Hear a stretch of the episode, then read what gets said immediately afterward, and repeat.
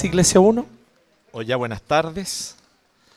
Eh, para un texto como este es importante tener los apuntes a la vista. Si se fijó en el texto que hoy día nos tocó, usted se habrá dado cuenta que es un texto que ha causado no pocas polémicas.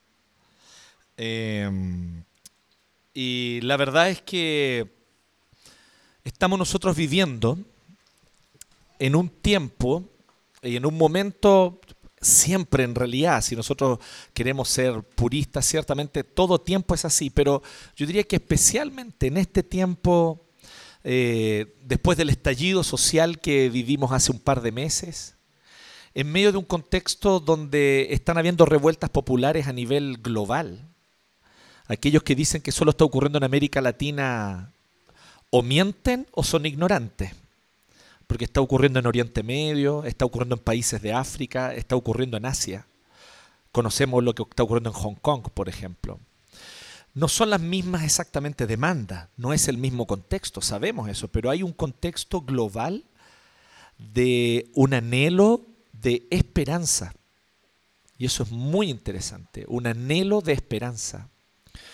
Algunos que han estudiado el fenómeno global, no el fenómeno ocurrido solo aquí en Chile en los últimos dos meses, sino que han venido estudiando estos fenómenos de hace unos años para acá, eh, entre ellos un importante sociólogo español de apellido Castel, que fue profesor de la Universidad de Valparaíso en los 70, eh, es un investigador europeo, y él dice que lo que está de alguna manera traspasa como, como tema en todas las revueltas populares a nivel global es la esperanza.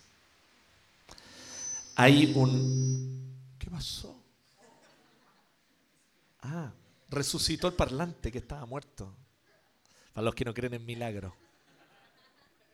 ¿Ven? Eh, ahora sí. ¿Sí? ¿Todo ok? Bien.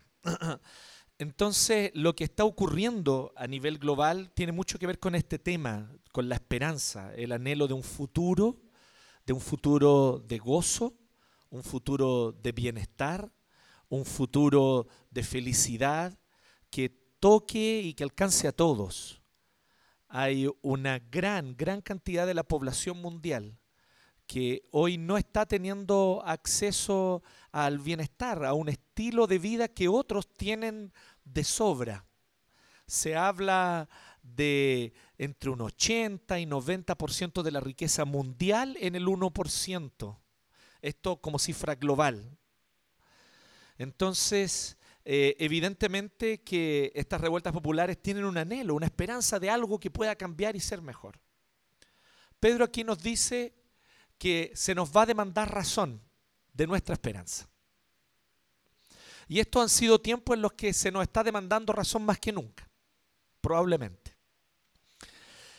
Y lo interesante es que es de este texto de donde viene una palabrita técnica que se usa mucho en teología y en general en el ministerio cristiano, que es la palabra apologética. ¿Cuánto usted ha oído hablar esa palabra o la ha escuchado alguna vez? Apologética. La palabra apologética tiene que ver, eh, y muchos la ponen como la defensa de la fe. Viene de la palabra, de una palabra griega, ¿cierto? Que justamente es apología o apología. Y la palabra apología es la defensa que se presenta frente a un tribunal. ¿Ya? La defensa que se presenta, que es, como ustedes saben, una característica propia de las sociedades civilizadas y organizadas. Y además un principio cristiano jamás presumir culpabilidad de alguien hasta que no tenga oportunidad de defenderse. ¿Sí? Eso es un principio cristiano, básico, bíblico, que Moisés enseñó a los bárbaros e incultos hebreos que habían pasado 400 años esclavos y les dijo, cuando haya una acusación, tiene derecho la persona a defenderse y no se le puede considerar culpable mientras no presente defensa. Por eso las funas son antibíblicas. Si usted es cristiano, no las apoye. Son una práctica anticristiana. Bien, hay miles de maneras de estar con la víctima, pero presuponer culpabilidad de alguien que no ha tenido oportunidad de defenderse no es una manera de apoyar a la víctima, es una, es una manera de buscar venganza. Y eso, como usted bien sabe, el Señor Jesucristo lo condena abiertamente. Cierre paréntesis. Por lo tanto, lo que nosotros vemos es que la apología, que es propio, vuelvo a decir, de sociedades organizadas y civilizadas, ¿cierto? Es propio de personas que buscan tener un orden y que buscan la justicia. Entonces, la, la apología era la oportunidad de defenderse frente a un tribunal. Me están acusando de esto y yo vengo a presentar mi defensa, que puede ser o no convincente, puede tener o no evidencias. Y evidentemente la persona, por más que se defienda, si es que es culpable, la verdad sale a la luz con los debidos testigos y el proceso debido. Así que en este contexto, el apóstol Pedro dice, estén preparados para presentar apología. Y de ahí viene la palabra apologética. Apologética significa defender la fe. Apologética significa poder presentar un discurso ordenado, racional, en el cual yo explico los motivos, los argumentos y los presento al respecto de algo que está que se me está acusando. En este caso, la acusación tiene que ver con nuestra esperanza. ¿Cuál es la razón de su esperanza? ¿Por qué ustedes creen en algo como eso? ¿Por qué ustedes creen en un reino que pronto vendrá y que inaugurará un tiempo de justicia y bienestar para todos los que habiten un nuevo cielo, una nueva tierra bajo el gobierno y el reinado absoluto de Cristo como Rey? ¿Por qué ustedes creen eso? Y entonces es el momento de presentar la defensa.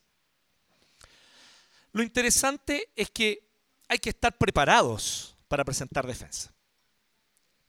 Y para estar preparados para presentar defensa, se requiere lo siguiente. Son cuatro cosas, cuatro cosas que nos dice el apóstol Pedro. Y los jóvenes que están anotando ahí atrás, por favor, ustedes son adultos, ¿ah? entonces ustedes presten atención. Los jóvenes están en una mesa ahí atrás, los jovencitos están anotando, así que están bajo la orientación de la tía Dani ahí. Así que si sienten que ellos están conversando un poquito ahí, es porque ellos van comentando el mensaje para ir escribiendo. Ya esa es la clase de los niños más grandes. Así que, pero usted que es adulto y que tiene más conexiones neuronales hechas, aproveche esa ventaja y preste atención. ¿Bien? Las, pocas neuronas que les quedan a algunos por ejemplo. Cuatro cosas. Cuatro cosas con respecto a estar listos para presentar defensa. Estando preparados para presentar defensa de nuestra esperanza. ¿Cómo estar, listos perdón, para presentar defensa? ¿Cómo estar listos? Cuatro formas. La primera de ellas, y las voy a mencionar las cuatro de inmediato, la primera de ellas es perseverar en hacer el bien. Esto es lo primero. Perseverar en hacer el bien. Hacer el bien, pero no solo hacerlo. Porque todos nosotros estamos dispuestos a hacer el bien de buenas a primeras y eso es natural. Todos estamos dispuestos. Pero ¿qué pasa cuando haciendo el bien eres tratado de forma injusta? Ahí ya no da mucha gana de seguir haciendo el bien, ¿cierto? Es por eso que el llamado de Pedro es a perseverar en hacer el bien. Ya vamos a explicar por qué. En segundo lugar, a guardar el corazón, o guardar, perdón, no, a guardar el corazón de temores vanos. Esta es la segunda forma de estar listos para presentar defensa. Guardar el corazón de temores vanos.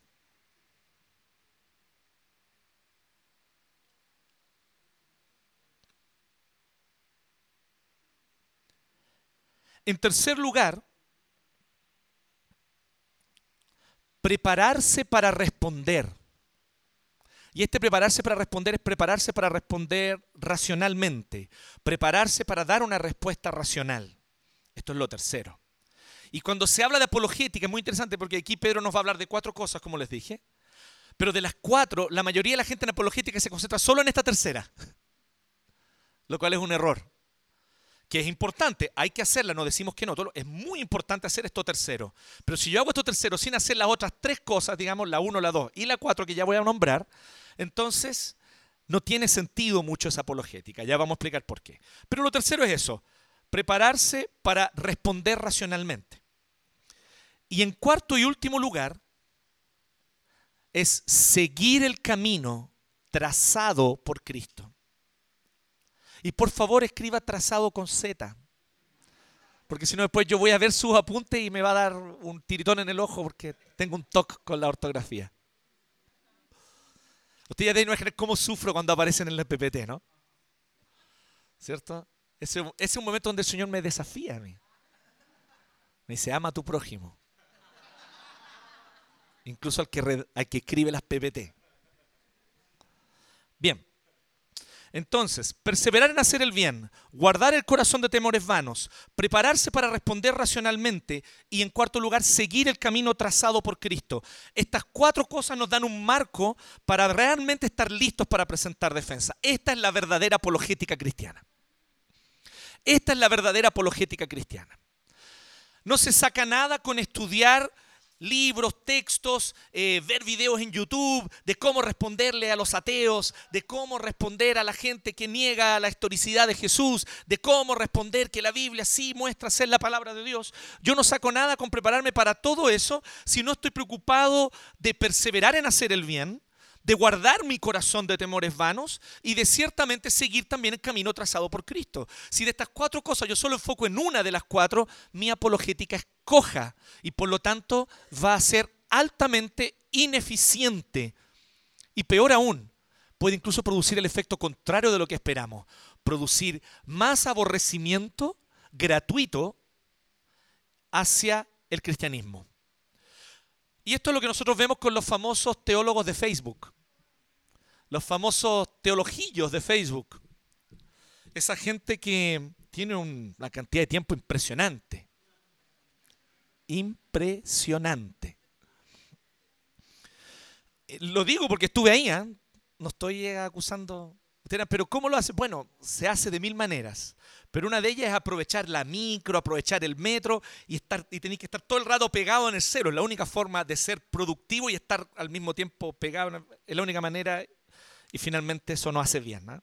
No sé, yo creo, no hace bien. Mentalmente, incluso, psicológicamente. Pero el punto es que nosotros vemos que mucha gente está muy concentrada en presentar los argumentos racionales a favor del cristianismo.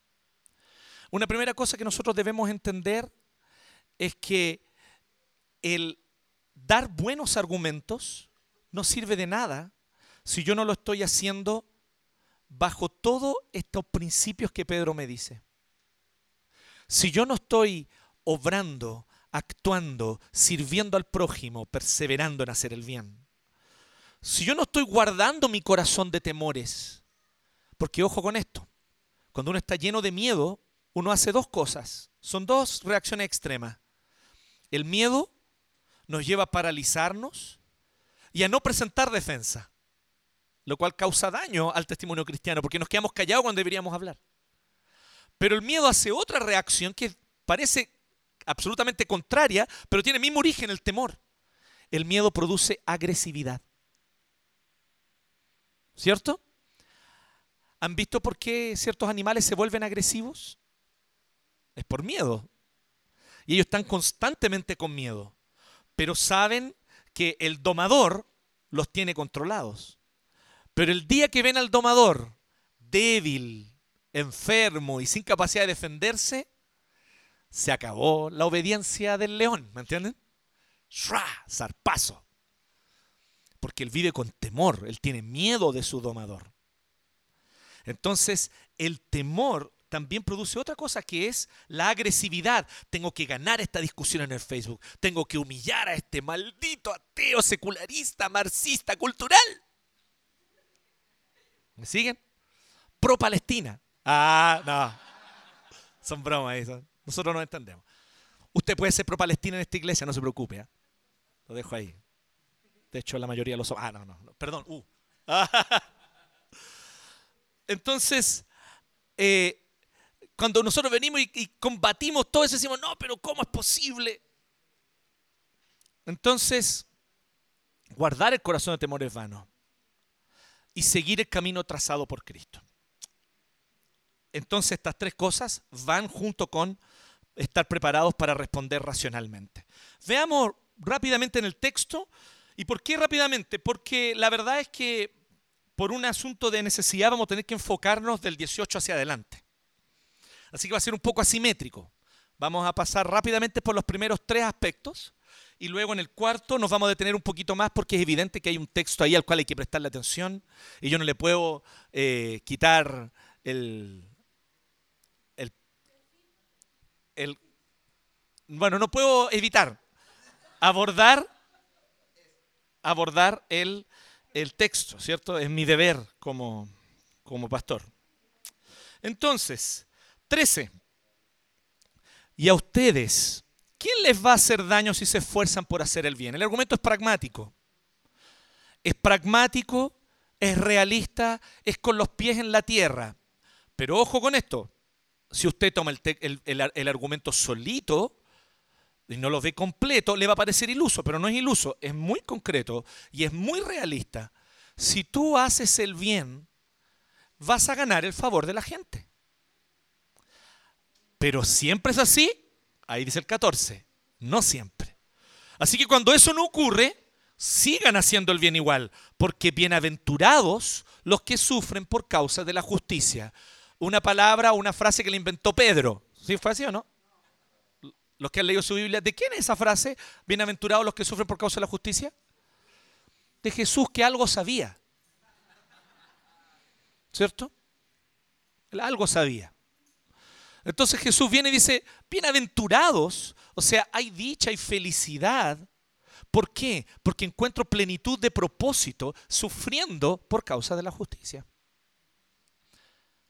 Hay ciertas felicidades que el mundo contemporáneo no entiende. La felicidad de hacer el bien aún en medio de la oposición. Es un tipo de felicidad, de gozo que está adentro y que te hace decir como una vocecita que te está diciendo, persevera, continúa. Dios está mirando. Y tú perseveras en hacer el bien, aun cuando injustamente eres maltratado, pero perseveras y tu corazón está lleno de gozo, de propósito. Es muy interesante esto. Un corazón que no está estresado, cargado, porque está lleno de culpas, de dudas, de cuestionamientos. Estaré haciendo bien, sino un corazón que sabe que está en el propósito de Dios. Estoy haciendo el bien y aun cuando hay oposición contra mí, persevero en hacerlo. Aun cuando me insultan, no respondo con insulto. Aun cuando me hacen el mal, no respondo el mal con más mal, sino hago el bien. Ese tipo de felicidad nuestra sociedad de consumo no conoce, porque nuestra sociedad de consumo piensa que la felicidad es necesariamente tener, obtener cosas, bienes y experiencias. Y volvió a resucitar el parlante. Entonces, esta es el tipo de felicidad que es desconocido para nuestra sociedad. Y cuando digo nuestra sociedad actual, todos. Hay un grupo que hemos visto estadísticamente que es menor a la gran mayoría de la población, que tiene acceso a todos los bienes de consumo y experiencias que pueden ellos anhelar. Y la fuente de su felicidad está allí. Pero no se confundan. El resto de la población, estadísticamente la mayoría, que quisiera tener acceso a eso y no lo tiene, sin embargo, no lo motiva una motivación santa por la justicia, sino el deseo de que yo también quiero consumir eso mismo que esa persona consume, porque también es mi Dios, también es mi ídolo, y yo quiero que mi ídolo sea satisfecho. Y si no lo es, tengo derecho a enojarme.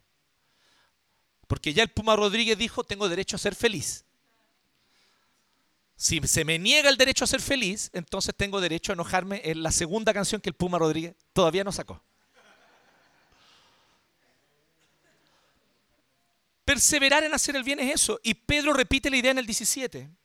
Dice así el verso 17. Si es la voluntad de Dios que ustedes sufran, eso está diciendo. Si es la voluntad de Dios que ustedes sufran, o sea, Pedro sabe que no siempre vamos a estar pasando por dificultades, por oposición, no es siempre así. Pero si es la voluntad de Dios que esto ocurra, es preferible sufrir por hacer el bien que por hacer el mal. Un principio básico, fundamental, esencial. Si vamos a sufrir, que sea por hacer el bien y no por hacer el mal. Así que este que es el principio y es lo primero a lo que apunta Pedro es que nosotros tenemos que tener un estilo de vida que acompañe esa defensa racional que muchas veces nos gusta presentar. Si mi estilo de vida es de hacer el bien, si mi estilo de vida es de perseverar en hacer el bien aún en medio de la oposición de la injusticia, ese testimonio puede tocar más vidas y más corazones que un argumento racional de grandes filósofos a favor del cristianismo, de Dios o de la Biblia. Es muy importante que entendamos eso. Y la historia del cristianismo abundante en ese tipo de cosas. La historia del cristianismo es abundante. La historia del cristianismo nos muestra vez tras vez que el reino de Dios se extendió, no mediante personas que eran muy inteligentes, muy brillantes, con grande formación y que sabían defender en los grandes centros universitarios la verdad del cristianismo. No, la mayoría de las veces el cristianismo se extendió por personas sencillas y humildes que vivían haciendo el bien incluso a su enemigo que le daban un vaso de agua a su enemigo cuando tenía sed, que le daban un plato de comida a su enemigo cuando tenía hambre, que fueron capaces de perdonar al agresor de una manera escandalosa, porque no hay otro nombre, es escandaloso. El amor, el perdón y la gracia que Dios ha mostrado hacia ti y hacia mí Mientras no entendamos que Dios escandalosamente te perdonó, que, tú, que Dios no estaba haciendo su obligación. Dios no estaba simplemente cumpliendo su papel. No, si Dios tenía que perdonar, porque esa es la pega de Dios, perdonar. No.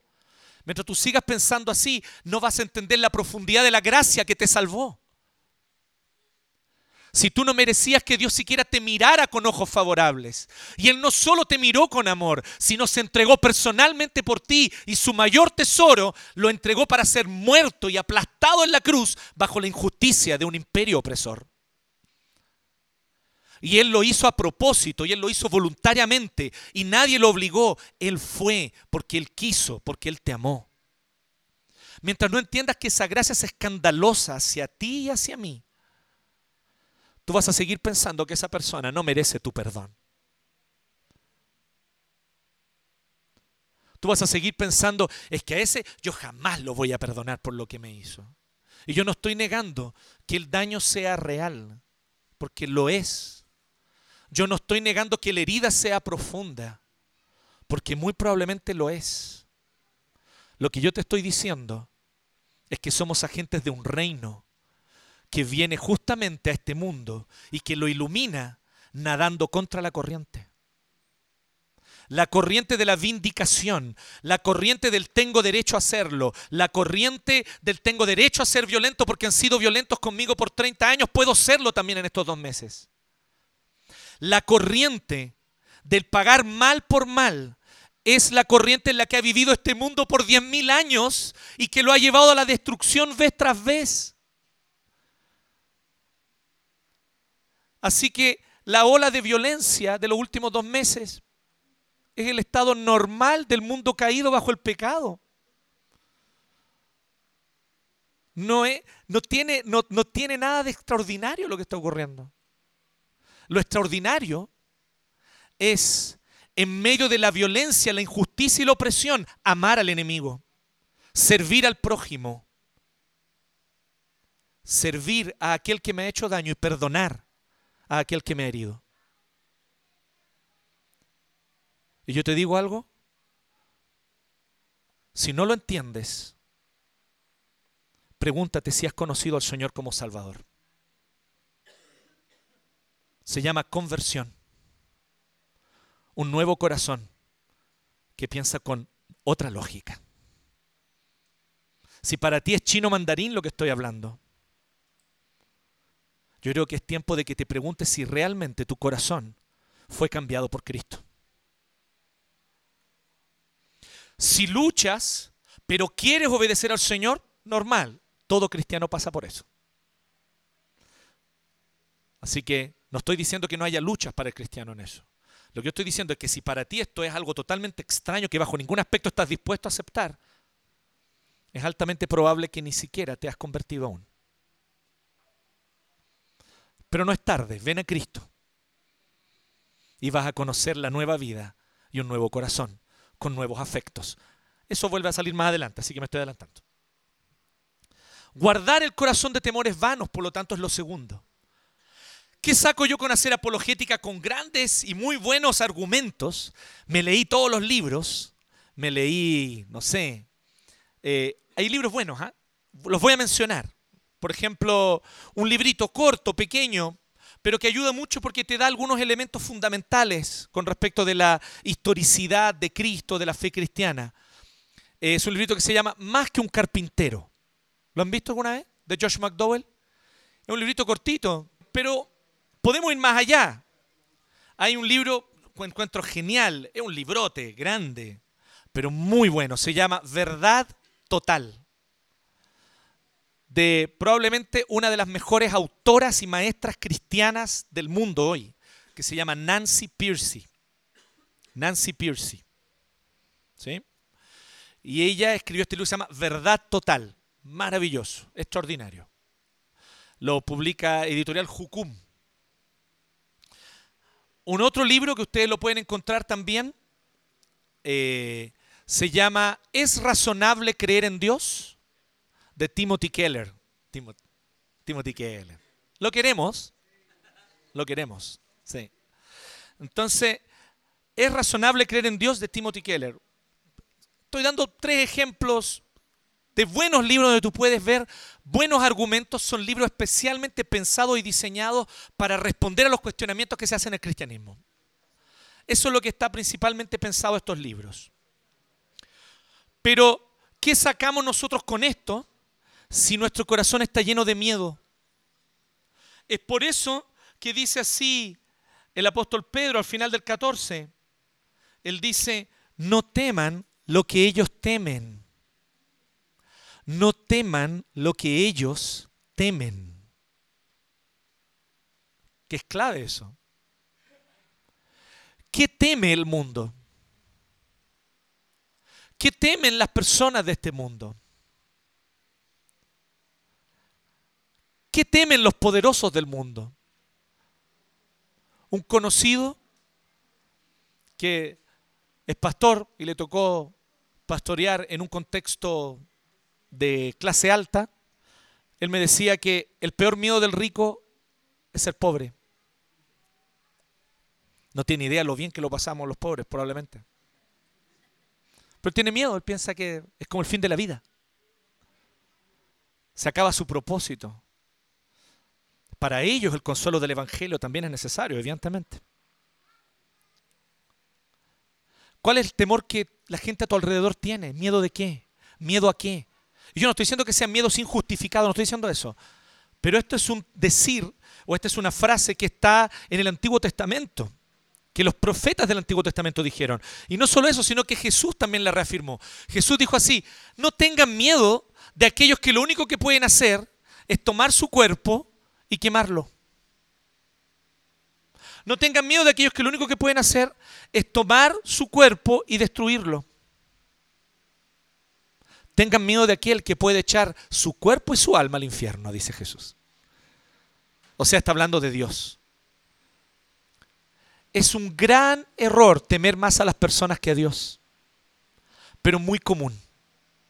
Tenerle más miedo a las personas que a Dios, al que dirán que a Dios cuando en realidad lo más importante es obedecerle. Obedecer al Señor. Honrarle, porque le temo a Él. Entonces dice, no teman lo que ellos temen, ni se dejen asustar. Más bien honren en su corazón a Cristo como Señor. Ahí está el contraste. ¿Cómo yo le saco todo el aire a una botella de vidrio? Llenándola de agua, de leche, de cualquier otra cosa. Y ya no va a haber espacio para el aire. Así también es tu corazón. ¿Cómo le quito los miedos a mi corazón? Llénalo de honra, asombro y adoración a Cristo.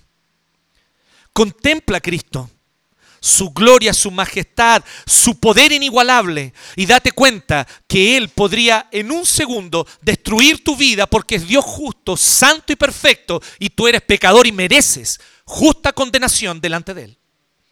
Delante de Él no tienes excusa. Delante del Dios Santo eres culpable. Mereces condenación. Mientras no tomes conciencia de que tu pecado está de continuo inclinado al mal, porque así decides vez tras vez, y que eso te pone en una posición de condenación delante de Dios, mientras no veas que este Dios Santo no tolera y no soporta la pecaminosidad de las inclinaciones de tu mente, eso ya es asombrosamente contaminante, ya es horrible para un Dios tan santo. Mientras no aprendamos a temer más a Dios, nosotros vamos a seguir teniendo miedo de personas, de hombres, de instituciones, de gente que nos puede hacer daño al cuerpo, pero que no pueden enviarnos cuerpo y alma al fuego eterno. El único que puede hacer eso es Dios. Aprendamos a temer al Señor, nos dice Jesús. Pero Pedro va un poco más allá y él dice, más bien honren en su corazón a Cristo como Señor.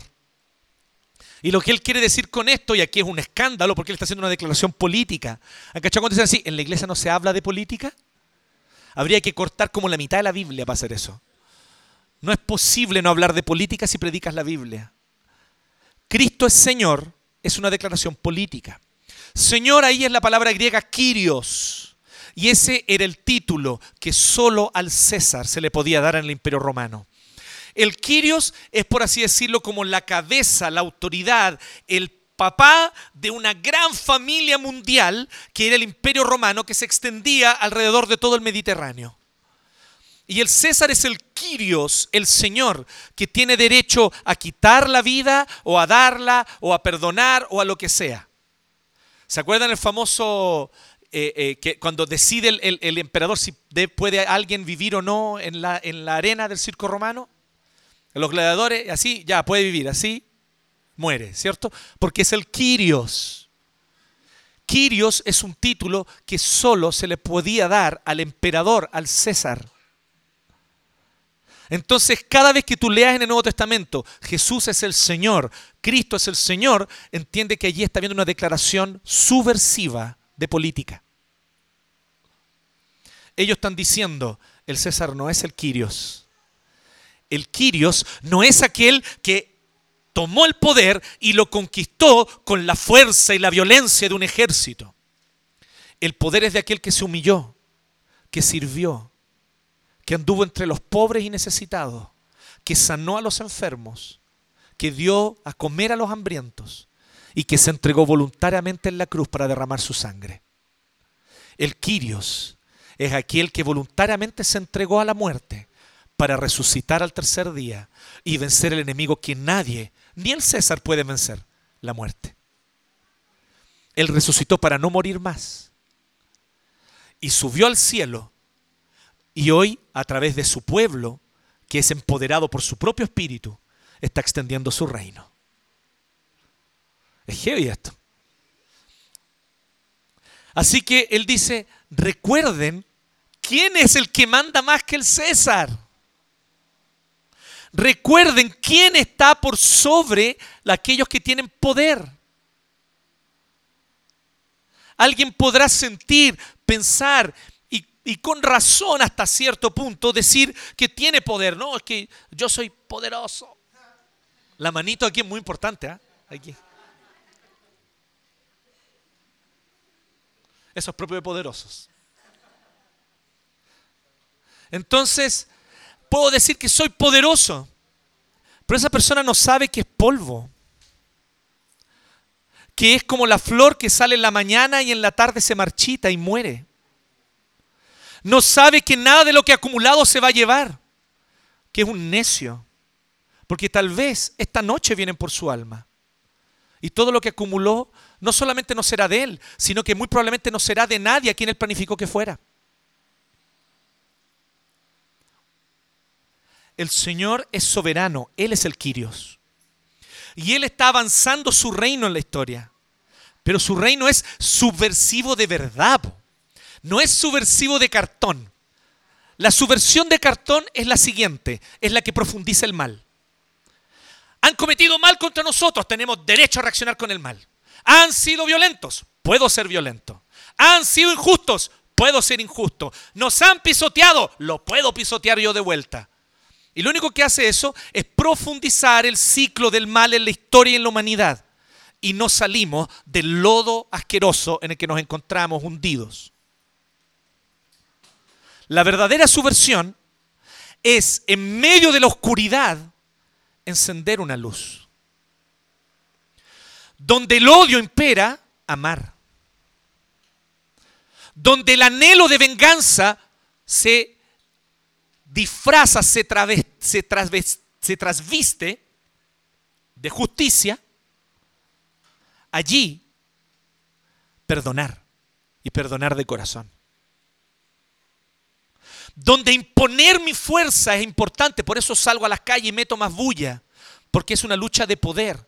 Cuando una sociedad ya no cree en el poder de la razón ni de la verdad, tiene que mostrar el poder del poder. ¿Me entienden o no? Eso es propio de Nietzsche, para aquellos que les interesa la filosofía. Nietzsche enseñó, no existe la verdad, no hay absoluto, no hay Dios, no hay eso ya, de, de frentón él partía con eso, no Dios ha muerto. Entonces él dice, lo único que queda es el poder. El que sea capaz de mostrar más poder, ese va a tener la verdad y va va a imponer su verdad a los demás. Es por eso que tengo que dar demostraciones de poder. Y una multitud en la calle es una demostración de poder. Es una demostración de que ya no creo que la verdad tenga poder por sí misma. Es heavy eso. Es heavy eso. Entonces, nosotros vemos que honrar a Cristo como Señor es decir, yo reconozco esta verdad, Él gobierna la historia y Él está llevando toda la consumación final. Oye, pero ¿y qué pasa si en el camino te matan? ¿Qué pasa si en el camino te destruyen? ¿Qué pasa si en el camino das tu vida? Reinaré con Él cuando Él vuelva. Resucitaré de los muertos. Si me queman, de las cenizas Él me hará de nuevo y me resucitará. ¿Usted tiene alguna duda de eso? Si me comen las fieras, como ocurrió con muchos de nuestros hermanos, el Señor nos va a resucitar de allí. Y reinaremos con Él. Entonces no tengo temor de servir, de amar. No olviden esto. Se requiere mucha más valentía para amar que para odiar. El odio es fácil. Deslízate nomás en tu corazón y tu corazón va a ir al odio. Déjate caer, diría Álvaro Enríquez. Eso es todo. Pero amar, ahí hay que tener cojones. Para amar, ahí hay que ser valiente.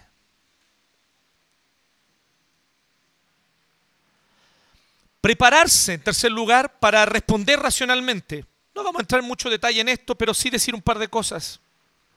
Dice el 15, después de decir, honren a Cristo como Señor, estén siempre preparados. Les sugerí tres libros, ¿cierto? Como una idea para que partan, ¿cierto? Eh, esto, el, ¿cuál fue lo que dije? Más que un carpintero, verdad total, y es razonable creer en Dios. Excelentes textos. Cada uno distinto, de distintas líneas, pero los tres ayudan bastante. Estamos preparados, pero hay una cosa que es más fundamental, que es, pero yo soy, tú me puedes decir, yo soy malo para leer, pastor, a mí no me gustan los libros. Está bien. Te banco y te respeto. Pero, ¿de qué manera tú, por ejemplo, estás aumentando y creciendo tu fe mediante la lectura de la palabra del Señor? Porque ahí no hay opción. Y a mí me gusta decirlo porque hasta cierto punto es cierto, que leer la Biblia no es leer un libro. Leer la Biblia es adquirir lentes con los que vas a poder leer todo lo demás. Si no estás leyendo y escudriñando tu Biblia, vas a seguir con esa visión miope, analizando con el análisis equivocado, justificando lo que no debe ser justificado, validando lo que no tiene validez, llamando a lo malo bueno y a lo bueno malo. No hay opción, con la Biblia no hay opción. Léela, conócela, estudia, escudriña, la marca, la ráyala. No hay nada más lindo que una Biblia ajada, rayada, escrita por todos lados. Es por eso que alguien decía que una Biblia toda destruida es señal de una vida rehecha. Pero una Biblia impecable que está ahí acumulando polvo es señal de una vida deshecha. Lee tu Biblia, escudriña la escritura, profundiza en el Evangelio.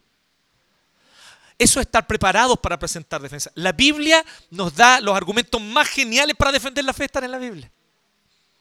Los argumentos más geniales para defender la fe están en la Biblia. Y cuando uno ve de repente a estos grandes apologetas, a veces hay unos videos por ahí, no sé si han visto, hay un tal William Lane Craig. No sé si lo conoce William, no, ok, no importa. Pero a algunos les gusta y lo ve, oh, qué bueno. A otros les gusta Rabí Zacarías.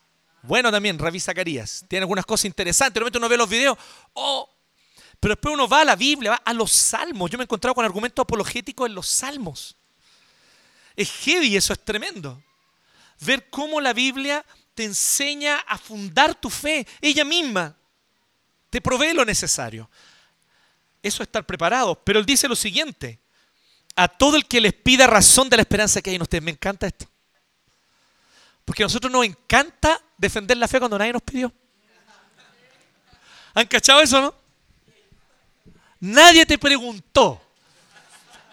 Pero tú viniste y pusiste ahí, es como este meme, ¿no? No one. Dos puntos. Nadie. Realmente nadie. Y tú, argumento apologético. ¿Quién te lo pidió? Y uno está allí. Entonces, esto es importante, estar preparados porque va a llegar el momento de presentar defensa y es el momento en el que, que no nos pille de sorpresa. Pero háganlo, dice el 16, ¿cómo? Con gentileza y respeto. Para mí, uno, eh, eh, no solo, sino uno de los apologetas o apologistas más extraordinarios de la historia, no, no el más, pero uno de los más, no es ese Luis. Es ese Luis también, pero no es a él que me refiero. Fue él con su esposa, se llamaba Francis Schaeffer. ¿Y ustedes saben cuál fue el método apologético de Francis Schaeffer? Él abrió su casa con su esposa para recibir a la gente e invitar a los ateos, agnósticos y cuestionadores de la fe a vivir con ellos. Ese fue su método apologético. Ustedes dirán, qué buena idea la de Francis Schaeffer. Y sin duda alguna que una buena idea, pero no fue original de él. Fue así como el cristianismo hizo apologética por los tres primeros siglos. Hospitalidad. Amar, dar un plato de comida, servir. Hay un libro maravilloso que se llama Los pensamientos secretos de una convertida improbable. Creo que está en proceso de traducción al español. Creo que está en proceso de traducción. Por ahí me contaron, tal vez sale el otro año. Es de una autora que se llama Rosaria Butterfield. Rosaria Butterfield era una mujer totalmente anticristiana, una investigadora de las ciencias sociales brillante, ella era doctora en estudios de género, cuando los estudios de género estaban en pañales. ¿eh? Judith Butler estaba escribiendo sus primeras, balbuceando sus primeros papers. Y ya Rosaria Butterfield era profesora en la Universidad de Syracuse, en el estado de Nueva York. Ella era profesora allí, doctora e investigadora de género, de los estudios de género. Una mujer con un pensamiento progresista, a algunos les encanta esa palabra y día está de moda entre evangélicos. Cuando el evangélico no entiende algo, dice es marxismo cultural. Entonces, no sé si no era marxista cultural, pero es lo que algunos evangélicos ignorantes dirían como marxista cultural, así la llamarían. Y ella era una, una mujer brillante, una investigadora, lesbiana, vivía con su pareja y ella decide investigar el fenómeno del fundamentalismo religioso. ¿Por qué existen ciertos grupos religiosos muy radicales? que se oponen a la diversidad sexual y a que las minorías sexuales puedan abiertamente vivir, por así decirlo, y ser reconocidos con ley, etc. Y eso a ella le llamaba mucho la atención y ella decidió investigar sobre eso y en la guía telefónica le pasan un número o se consigue un número de algo así muy... o alguien le dijo, mira, tal pastor, y había un pastor cerca de donde ella vivía que era un pastor presbiteriano, un caballero viejito y entonces ya entré en contacto con él y le dice, mira, estoy haciendo una investigación sobre eso, necesito saber sobre este tema. Y entonces eh, este pastor le dice, claro, eh, yo muy feliz de poder responderle sus dudas. Yo soy uno de esos creyentes que usted considera fundamentalistas. Yo creo que la Biblia es la palabra de Dios, que esa es nuestra ética para vivir. Eh, así que muy probablemente yo encajo en el perfil de lo que usted quiere investigar. Así que ni un problema. Perfecto, entonces, eh, ¿dónde nos juntamos? Le dice ella, puede ser en mi oficina. No, yo lo invito a mi casa, venga a comer tal día. Ella dijo, maldito estratega. No, eso lo dijo después. En ese momento ella dijo, bueno, y fue, y este anciano pastor con su esposa la atendieron, le prepararon una comida especial, conversaron con ella, le respondió todas sus preguntas, la escuchó con respeto, no se ofendió con nada de lo que ella decía y la escuchaba muy atentamente. Trataba de entender, a ver, pero ¿por qué tú, tú me preguntas esto de esta manera? ¿No podría ser así? Y ella también le respondía con preguntas. El asunto es que se volvieron amigos. Años de amistad.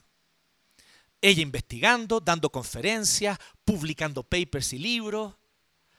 Y él, ¿cierto? Siempre la atendía en su casa, una, dos veces por mes, tomaban café, tomaban té, se había hecho amiga de ellos. Un día ella dice que ella simplemente se despertó aborreciendo toda la vida que había llevado hasta ahí y dijo, necesito de Cristo. Era un domingo, se vistió hizo algo que no había hecho desde que era muy niña porque la llevaron obligada, ir a la iglesia. Y en lágrimas le entregó su vida al Señor. Nosotros decimos, ¿cómo a una doctora especialista en teoría de género yo la puedo convencer con argumentos? Háganlo con gentileza y respeto. Hospitalidad, amar, y aquí donde yo quiero decir que el mundo evangélico actual lamentablemente también es culpable de no poca violencia, con palabras violentas, con muchas veces una estructura donde, en la cual nosotros no permitimos la opinión divergente para que sea oída, para que sea escuchada, donde no hay espacio para plantear preguntas donde simplemente ciertas cosas no se pueden hablar, porque si no eres mirado con ojos de condenación, porque eso es un tabú que no se habla y no se conversa. Entonces, si estamos hablando de encender una luz en la oscuridad de un mundo de violencia y opresión, seamos honestos y reconozcamos que no pocas veces nosotros mismos, los cristianos, hemos sido generadores de esa violencia no amando al que piensa distinto, no escuchándolo, no sirviéndole con amor. El método apologético por excelencia es la hospitalidad. No olvide eso. Pero llegamos al cuarto punto, y aquí, cuarto punto y final, seguir el camino trazado por Cristo. Sin duda alguna tenemos que perseverar en hacer el bien, guardar el corazón de temores vanos, prepararse para responder racionalmente, y eso hay que hacerlo con gentileza, respeto, amor. Pero aquí es donde viene lo interesante. Hay que seguir el camino trazado por Cristo si queremos dar testimonio de la fe, queremos dar testimonio de nuestra esperanza. Y aquí nos dice cuatro cositas el apóstol Pedro. Verso 18, por favor. Porque Cristo murió por los pecados una vez por todas, el justo por los injustos, a fin de llevarlos a ustedes a Dios. Él sufrió la muerte en su cuerpo, pero el Espíritu hizo que volviera a la vida. A lo primero que nos llama la atención, pero es lo siguiente, sigamos el camino trazado por Cristo, el del servicio. Sí, sí, el del servicio, el del servicio abnegado, el de perseverar en hacer el bien, el de no devolver insulto por insulto, el de no devolver violencia por violencia, el de no odiar porque me odiaron primero, sino el de traer siempre el amor, el perdón, la gracia. ¿Por qué? ¿Por qué hacer esto? Ustedes dirán, bueno, porque hay que obedecer a Dios simplemente. Pero Pedro no se queda con esa respuesta solamente. Pedro nos da una respuesta súper práctica. Él nos muestra un hecho histórico y nos dice, fíjense lo que Cristo logró con esa ética. ¿Qué les parece lo que Cristo logró? Cristo murió por los pecados una vez por todas, justo por los injustos. O sea, logró el perdón de nuestros pecados, ni más ni menos. Justamente haciendo qué? Guardando silencio, yendo a la cruz, sufriendo bajo una opresión injusta. Eso trae resultados, es lo que está diciendo Pedro. Nos salvó mediante el sufrimiento. Y miren, ¿qué tipo de sufrimiento es? ¿El justo por quiénes? Por los injustos. ¿Me siguen o no? Sufrió el justo por los injustos. ¿Y cuál fue la recompensa, entre comillas, de esto? El Espíritu lo hizo resucitar. El Espíritu lo hizo volver a la vida. El Espíritu Santo lo resucitó.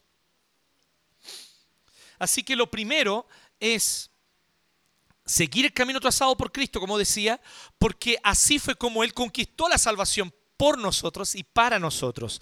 Él nos salvó mediante la sumisión al sufrimiento injusto, sometiéndose voluntariamente al sufrimiento injusto. Y aquí es donde a nosotros nos falta la visión, nos falta la fe. Pero si yo me someto bajo el sufrimiento injusto, entonces, eh, ¿qué voy a lograr?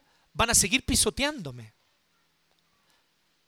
Eso, hay dos cosas que es importante recordar allí. Primero, eso solamente es si tú tienes una visión de corto plazo.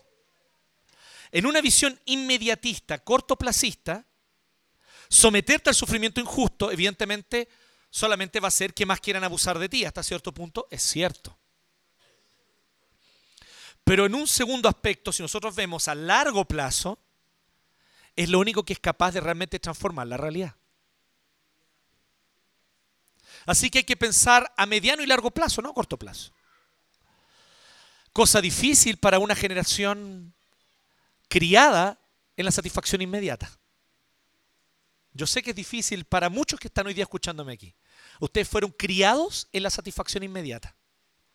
Es muy difícil para ustedes comprender que el esperar y que el esperar resultados a mediano y largo plazo sea algo bueno. Pero es necesario que volvamos a adquirir esa mentalidad del agricultor, que siembra, que riega, que espera. Pero también, como les decía, hay una segunda cosa. Pedro aquí está hablando al nivel de la venganza personal. Pedro no está hablando de presentar a tribunales o no presentar a tribunales si es que efectivamente ha habido una injusticia contra mí, ¿me entienden? Es un segundo aspecto que es muy importante. ¿Y cómo sabemos esto? Por toda la estructura de la Biblia, del Génesis al Apocalipsis. Yo no puedo leer un texto sacado de contexto. Entonces, ¿qué es lo que nosotros debemos comprender? Que sin duda alguna Jesús voluntariamente se sometió a ese sufrimiento porque Él quiso hacerlo por nuestra salvación.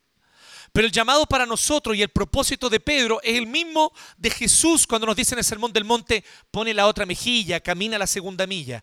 ¿Cuál es lo que está diciendo? No den espacio a la venganza personal. Existen los mecanismos, existen las instituciones y den gracias a Dios que existen. ¿eh? Porque por siglos no existieron. Mal, más o menos, funcionando a media, ok, estamos de acuerdo. Pero tenemos instituciones hoy que se hacen cargo de las acusaciones. La venganza personal no es el camino, menos ahora. Cuando el cristianismo ha influenciado de tal forma la sociedad occidental que hoy, vuelvo a decir, más o menos, pero tenemos tribunales. Algo que antes muchas veces en muchas sociedades no había, no hubo. Así que Él nos salvó, Él logró un resultado con esto.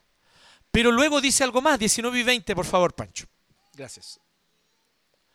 Que también por medio del Espíritu fue y predicó a los espíritus encarcelados. ¿What? ¿Qué está hablando ahí? Que en los tiempos antiguos, en los días de Noé, desobedecieron cuando Dios esperaba con paciencia mientras se construía el arca. En ella solo pocas personas, ocho en total, se salvaron mediante el agua. Este es uno de los textos más oscuros del Nuevo Testamento, así que relájense. Si tú lees esto y dices, no estoy entendiendo qué querrá decir, bienvenido al cristianismo. Hemos estado dos mil años tratando de entenderlo. Y realmente, esto es muy importante que ustedes lo sepan. La Biblia es clarísima en todo lo que nos quiere comu- comunicar que es esencial para nuestra salvación y nuestra vida. La Biblia no es un libro oscuro. Si tú hoy nos estás visitando tal vez y piensas, "Ah, ahí está, ven, la Biblia es un libro difícil. Solo por causa de este versículo, déjame decirte que no te quedes con esa impresión, sería una impresión equivocada, por favor. La Biblia en su gran mayoría es clarísima, clarísima. Cualquiera que con comprensión lectora, que tiene algún conocimiento de la gramática, la lee con atención, va a entender su mensaje. Pero hay algunos textos que son oscuros o que son más difíciles. Son muy pocos. Este es uno de ellos. Justo hoy día, tú que nos visitas y viniste hoy día, justo este es uno de ellos. Pero ¿qué ocurre con este texto? Este texto, algunos han pensado, siguiendo la mitología griega, que significa que Jesús bajó al infierno y entonces él fue y liberó espíritus que estaban allí o liberó almas. O... ¿Han escuchado esa, vers- esa versión? No, eso no es así. Lamentablemente, esa interpretación peca de algo muy fundamental, muy esencial. No interpreta la Biblia con la Biblia. Interpreta la Biblia con la mitología griega, que es un error garrafal. La Biblia se interpreta a sí misma y un principio básico de la interpretación bíblica es que aquello que en la Biblia puede estar oscuro hay que buscar dónde en otros textos más claros de la Biblia se nos puede aclarar ese texto oscuro. Si yo uso la mitología para tratar de explicar, probablemente, como de hecho ocurre con esa explicación, esto va a terminar en una interpretación equivocada. Aquí no está hablando de que Jesús descendió al infierno para liberar almas que estaban presas. Primero porque no habla del infierno, ¿dónde habla? Ay, no está. No, no dice infierno. Estoy preguntando, ¿dónde está el infierno? No, ¿dónde está la cárcel? No está. No está mencionado en ningún lado. Luego entonces dicen, no, es que vino y los liberó. ¿Dónde dice que los liberó? ¿Dice que liberó a los espíritus encarcelados? Comprensión lectora, por hermanos, ¿me entienden o no? Yo sé que Chile tiene un alto porcentaje de analfabetismo funcional. Pero no es el caso de esta iglesia. Espero. Entonces, aquí no está en ningún lado ni el infierno ni la liberación de los espíritus encarcelados. ¿De qué está hablando? Hay dos posibles explicaciones a la luz de la propia Biblia. La primera de ellas es la siguiente. Pedro está escribiendo. Sigan a Pedro. Y esto es muy importante que sepan. Pedro está escribiendo apasionadamente. Él está sentado escribiendo a sus hermanos de Asia, Bitinia. Esto es normal. Casi todas las cartas son así. Y mientras él se va acordando de temas, los va incluyendo. Ah, a propósito. Ah, y esto también. Y es como que de repente abre paréntesis y después retoma los temas que venía. Eso es súper normal en todas las cartas. Incluso en Pablo es más común que en Pedro. Pablo también siempre va como abriendo paréntesis de cosas que se va acordando. Imagínense un predicador apasionado que mientras se va acordando va diciendo cosas. Así va escribiendo Pedro. Entonces Pedro dice, y dijo en el 18, si nos puede volver Pancho, por favor, dijo en el 18 al final que él sufrió la muerte en su cuerpo, pero por el Espíritu volvió a vivir. Y entonces dice, en el cual, o sea, en el Espíritu, fue y predicó a los espíritus encarcelados, y aquí dicen que muy probablemente, porque el tema es cómo traducirlo desde el griego, fue y predicó a los espíritus encarcelados de los tiempos antiguos, de los días de Noé. O sea, ¿qué es lo que está diciendo Pedro? Él se recuerda que Cristo, antes de encarnarse, de nacer de María Virgen y habitar entre nosotros, estuvo espiritualmente presente en Noé, cuando Noé anunciaba el diluvio. El Espíritu de Cristo estaba en él. Pero ¿de dónde saca eso? Recuerden que un par de capítulos antes, Pedro dijo eso.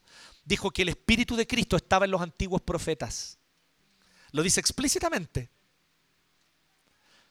El Espíritu de Cristo estaba en los antiguos profetas. Porque Cristo, no piense usted que pasó a existir cuando María quedó embarazada. Recuerden que Cristo es Dios. Así que Él existe desde la eternidad. Él se encarnó en ese momento. Así que el Cristo, por así decirlo, disculpen el nombre técnico, el Cristo preexistente, el Cristo preexistente estuvo en Noé. Entonces, mientras Noé construía el arca, que según el Génesis fueron 120 años que le tomó a Noé. Recuerden que en ese tiempo la gente vivía 700, 800 años, así que 120 años era... ¿Sí? Claro, era un, par de años. Claro, es, es como, es como, es como decir así, y el coque hizo Chile piano.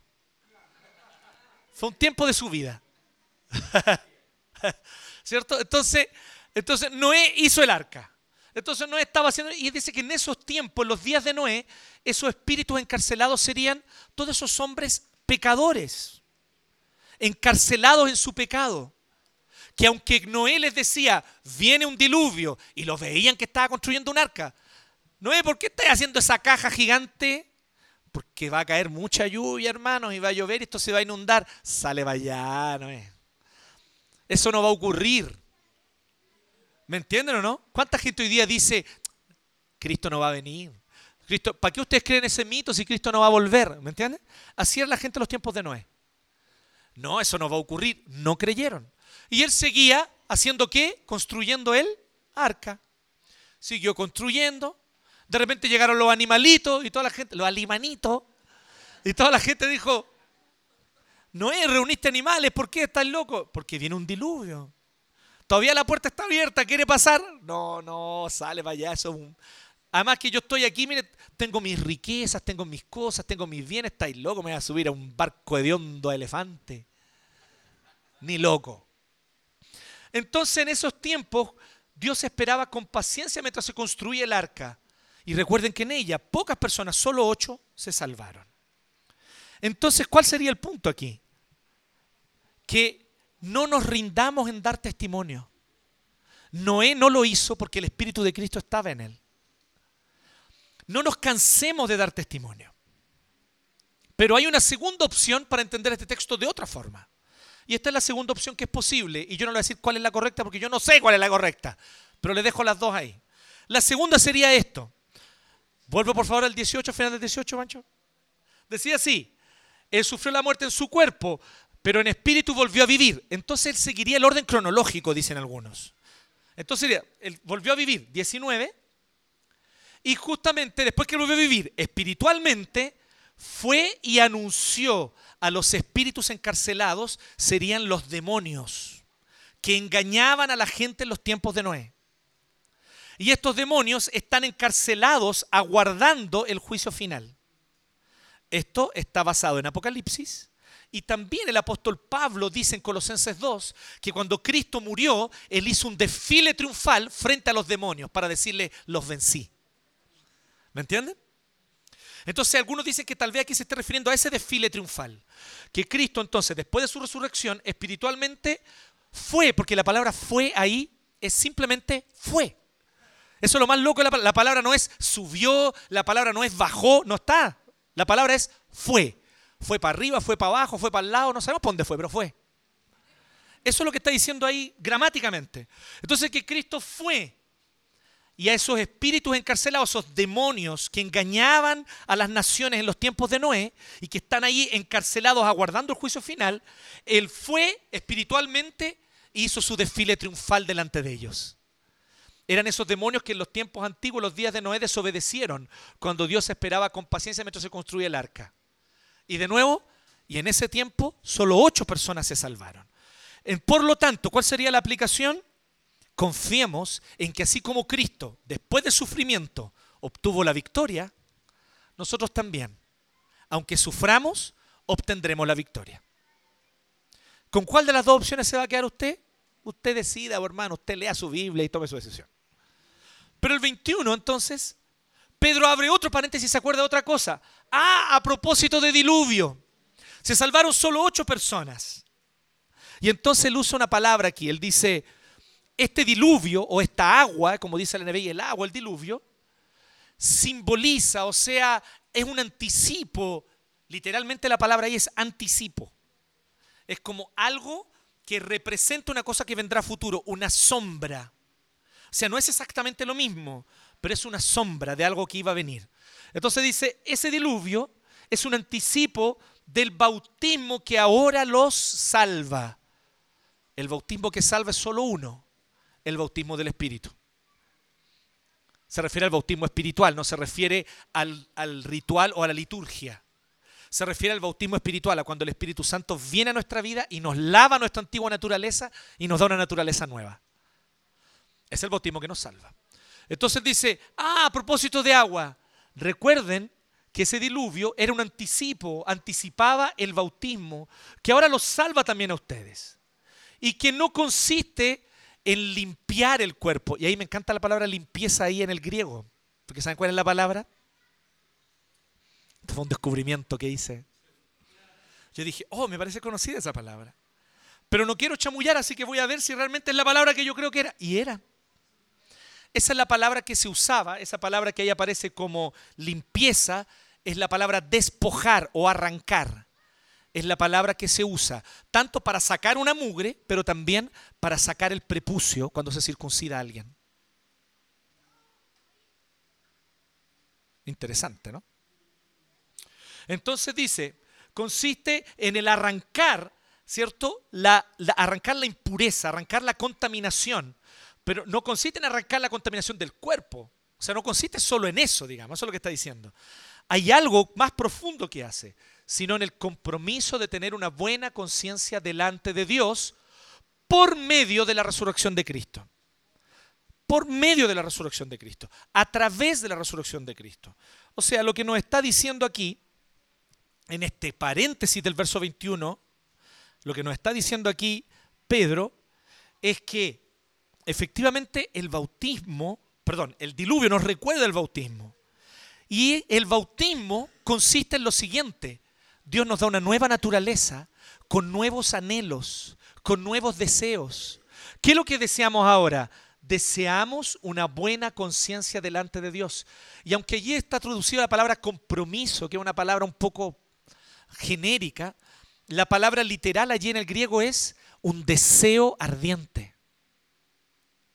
Desear así, pero de corazón, profundamente. Es el deseo ardiente por tener una buena conciencia delante de Dios. Ahora yo les hago una pregunta. ¿Qué tipo de persona tiene un deseo ardiente de obedecer a Dios y de tener una buena conciencia delante de Él? Solo el que ha nacido de nuevo. El que no ha nacido de nuevo no tiene eso, no le importa agradar a Dios.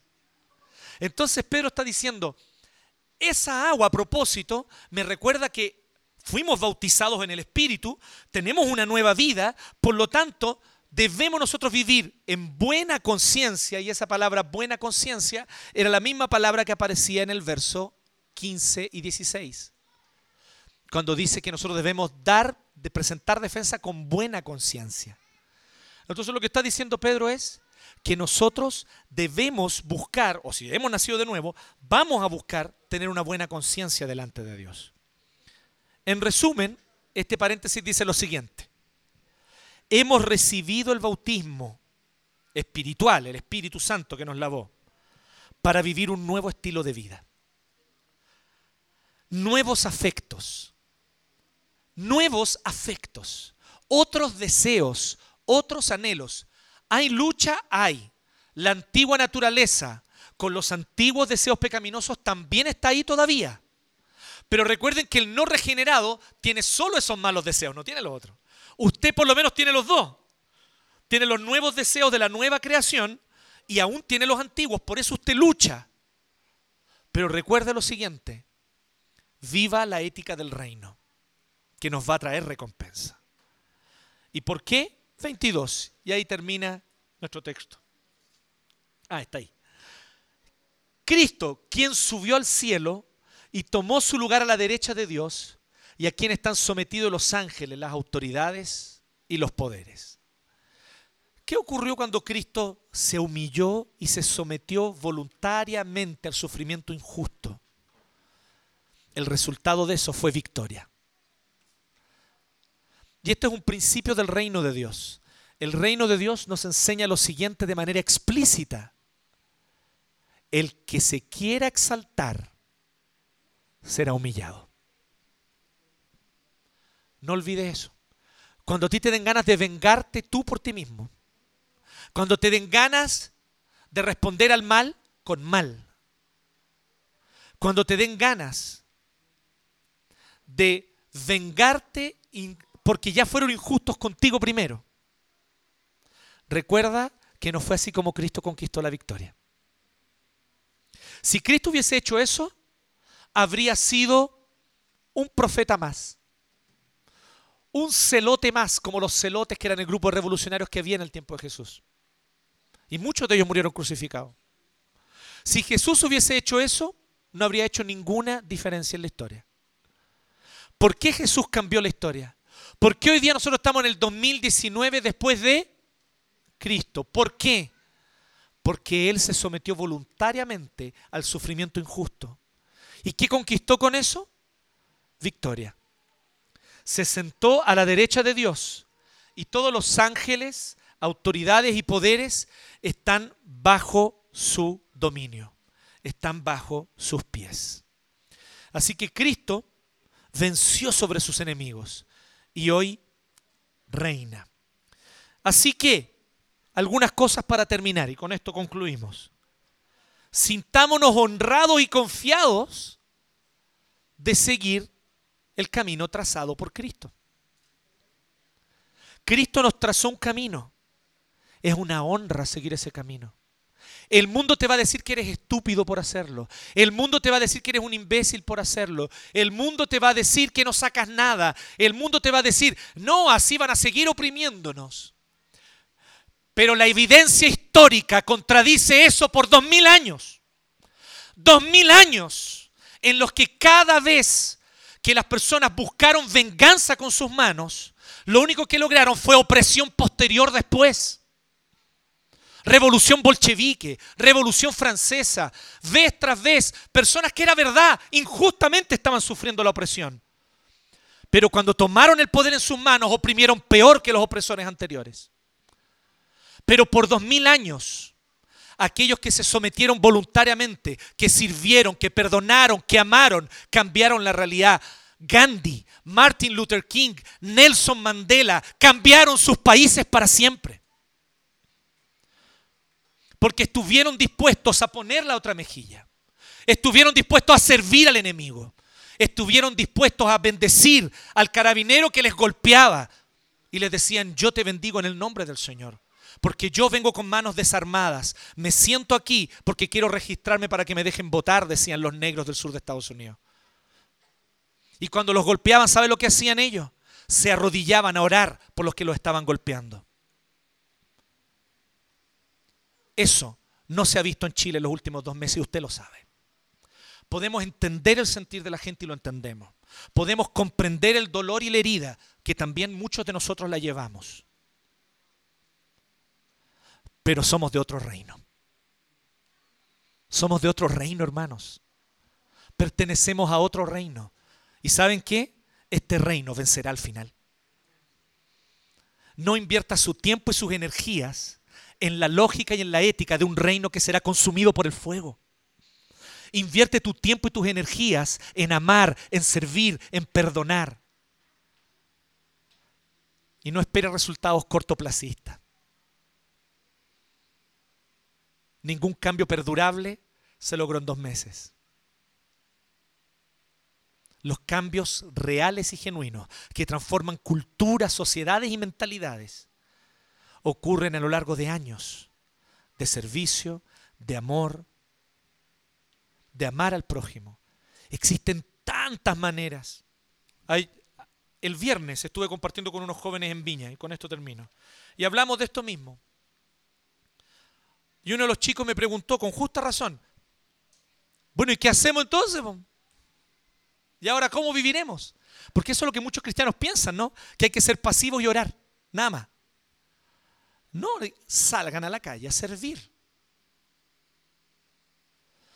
¿Y qué podemos hacer? ¿Cómo podemos resistir un sistema que nos oprime? Existen tantas formas más eficientes de resistir al sistema. Ustedes se habían puesto a pensar en el efecto que tendría en el retail que solo la mitad, ni siquiera voy a decir todo, la mitad de los que usualmente compran en el retail y en los malls en diciembre no lo hiciera.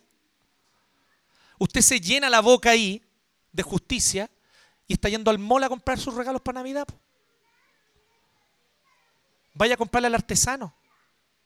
Vaya a comprarle a la pyme. Y motive a otros a hacerlo.